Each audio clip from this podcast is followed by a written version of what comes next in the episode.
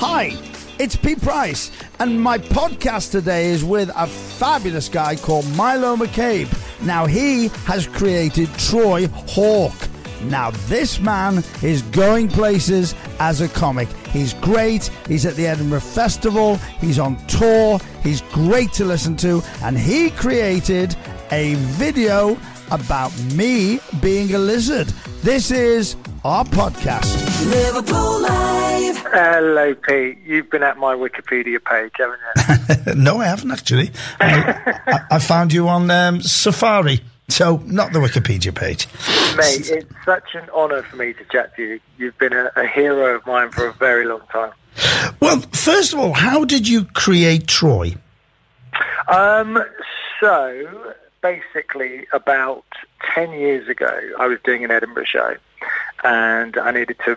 I, it was a multi-character show, and it was. I, I had a 15 minutes that I had to fill, and it was Edinburgh's in August and it was June and I still had a spot for a character. I still had 15 minutes. I had to create a new character.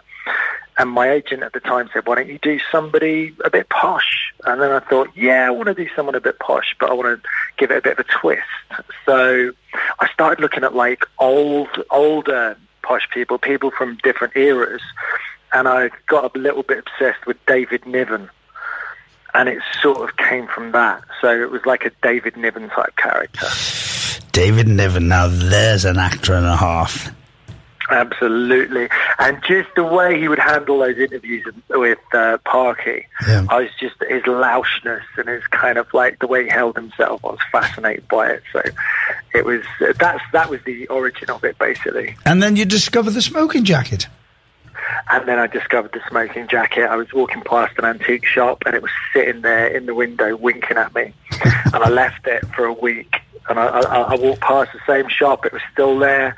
And uh, and I thought, you know what? It's one of those. If I don't grab that, then I'm going to regret it. So I went in and got it. And eight smoking jackets later, here I am. Milo, are you delighted the way Troy's been accepted? Because he, he's loved, isn't he? Uh, yeah, it- it's nice. Yeah, it, it, of course, it is lovely. I mean, particularly in Liverpool, because I, I I went to uni in Liverpool in the sort of mid to late nineties, and at the time I was like, you know, 18, 19, lad from Surrey, and I came up and kind of Liverpool just sort of spun my jaw round. And I was just fascinated by the people and the culture and everything like that. And and yeah, like I I adore you buggers. What um, what made you? Well, first of all, what were you doing at uni? What were you studying? I was doing psychology because I was going to be a psychotherapist. Oh, that's interesting as a comic. That, that's interesting. Yes. That could work. Yeah, yeah, yeah. I mean, comics are analytical. Psychotherapists, obviously, that's their job. So yeah, it was a bit of both. But um, I was a big fan of yours back in the day. You you weren't one of those people that rang in, were you? And um, I wasn't one of the people that rang in, but what I loved was the way that you allowed yourself the room to express your emotions. Like you were so real with the way that you dealt with and reacted to the people that came in.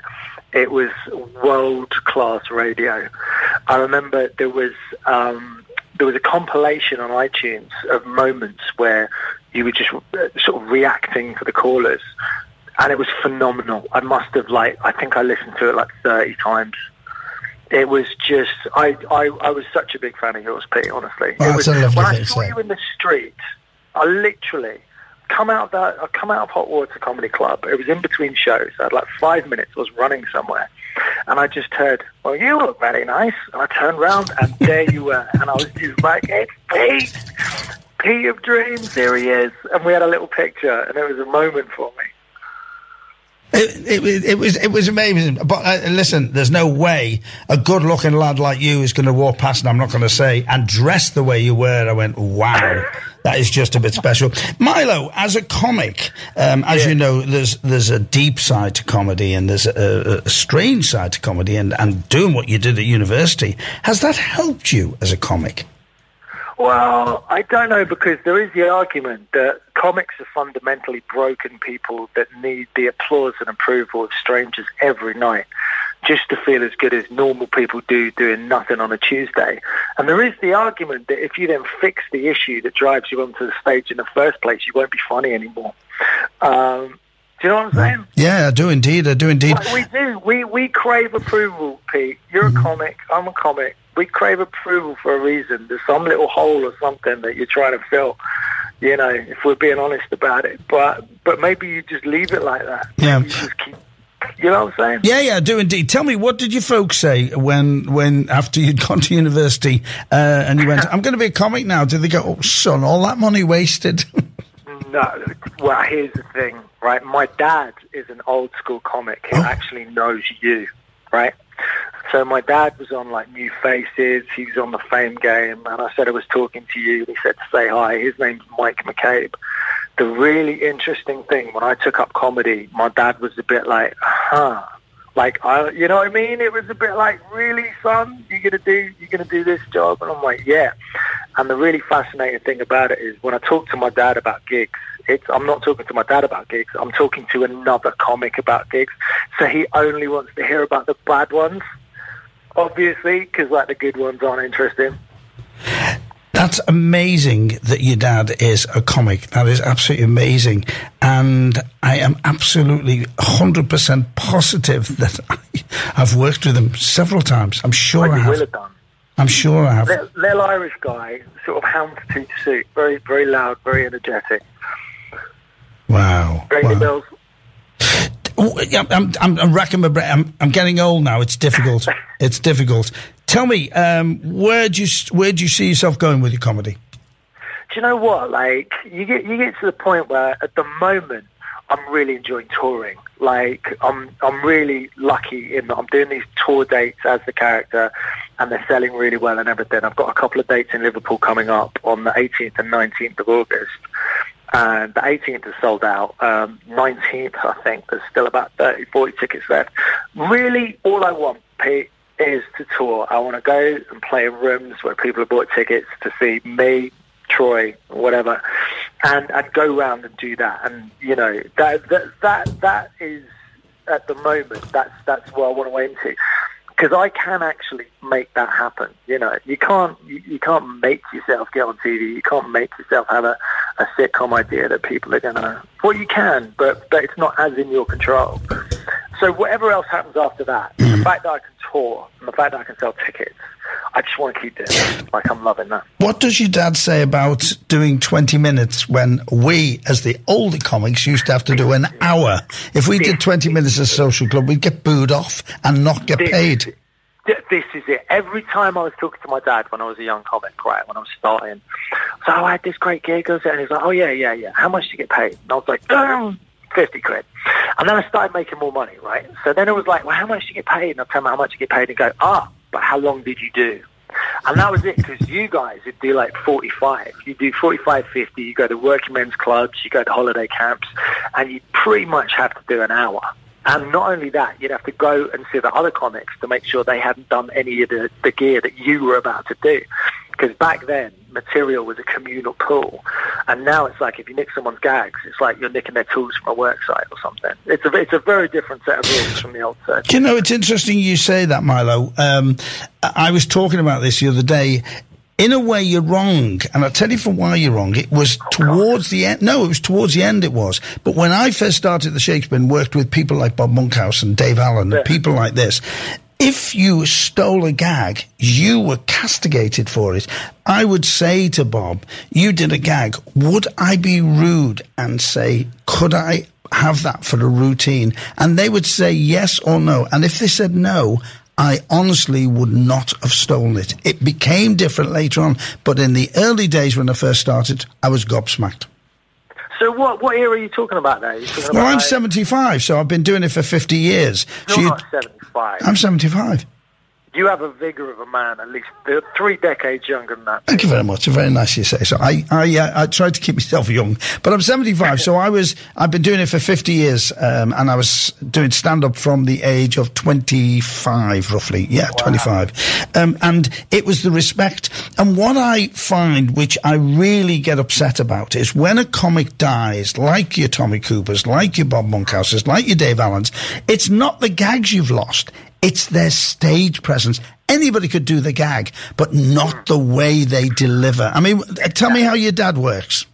Well, that's well, that's it. Because when material becomes communal, the thing that pushes the comic over the top is stage presence. Do you know what I mean? And that's that's that's why the most successful guys had the best stagecraft. Do you know what I mean? And that was the thing that pushed them over, They're like Freddie Starrs or whatever. Yeah. My dad, um, my dad was a phenomenal act. He used to absolutely kill. He did a lot of audience interaction. Do you know what I mean? Um, he, he worked solidly. He got a break on the comedians and, and all of that. And then, of course, that circuit sort of switched over. And I guess some comics switched with it and some didn't. Do you know what I mean? And I guess my dad didn't. I've got your dad's picture in front of me. I know him completely and utterly, and now I know where his son gets his looks from. Because you look like your dad. You've got the same shaped face.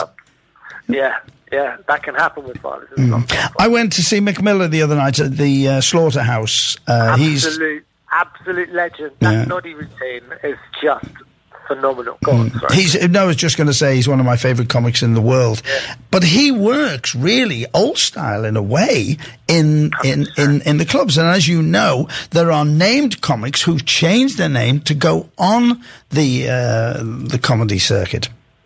Yes, yeah, that is true. Like, there's one I think is called. Uh, he was called Harvey Oliver, and he changed. His name is Jeff Stevenson. Jeff's an old name. mate of mine from the ships. There you go. So Yeah. he did that, didn't he? Yeah. Um, you know, and funnily enough, talking of old school comics, uh, I did a gig in Blackpool about, I want to say about three or four months ago, and I just come off stage, and the gig had gone pretty well, and um, Bobby Ball came right up to me and went, "You, you got to slow down, and you got to stop cursing." I was like? And he goes, "Slow down, slow down," and it was like a terrier, and they had this ferocious energy, and he looked me in the eyes and went, "Slow down."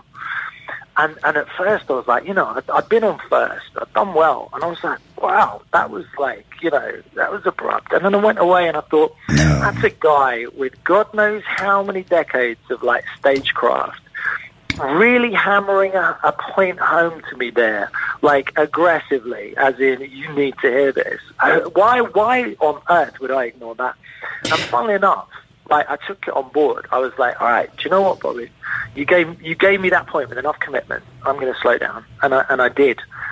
Even a tiny, simple thing like that, I started slowing down. I slowed down a bit more, but suddenly my brain had more time to think of things, and the the material came out better. And and that was it was odd because that was literally like two weeks before he passed away. And he, he had this phenomenal energy about him. It was such a shock. But that aggression wasn't aggression. That's Bobby being Bobby. I've worked with Bobby a thousand times. And what he said was, and I've said it, now listen, nobody swears more than me, but I can work completely and utterly clean as I've had to over the years. And what I s- say that Bobby said is a very good point. I've, there's a certain comic, I won't mention him on air, he swears too much and he's closed doors, in my humble opinion. You don't need to swear. You look at your videos and they're superb. Bob Monkhouse taught me the F word. If you want to use the F word, put it in a context that works in a gag and it's the punchline that nobody else could have but that one word. But don't ever abuse the word. And I understand what Bobby means. Um, Yeah. and I think it's a great because you know you can drop into that as a comic and it's easy to swear your way out. But to get away Oh. with it without swearing isn't. I mean, to be honest, that's why I was shocked because as Troy, I don't swear. I think I'd like literally dropped one word, and I said that to him. I was like, I think I only said a, you know, whatever, and he just he just got even closer to me with his eyes and he went, "Stop cursing." I was like, "All right, I got you. Good point." I'm, you know, took it on board, and you know, the guy was right. Was But right. isn't it interesting? You say, as Troy, you don't swear hardly.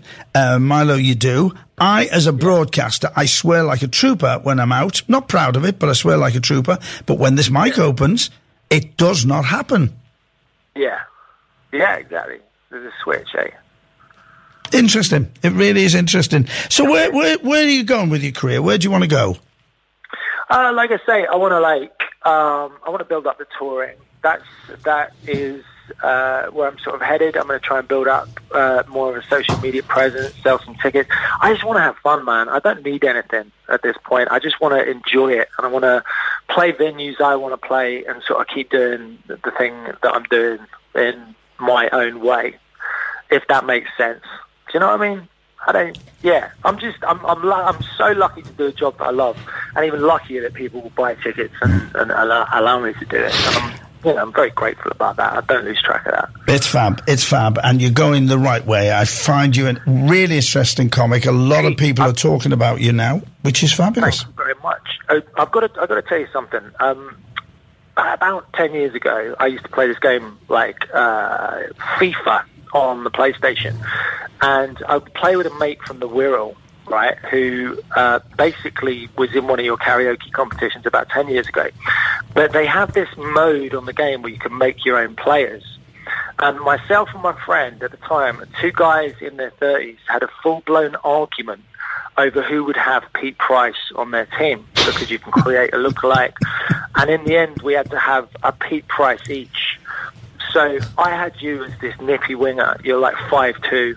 Um, your speed stats were like 98.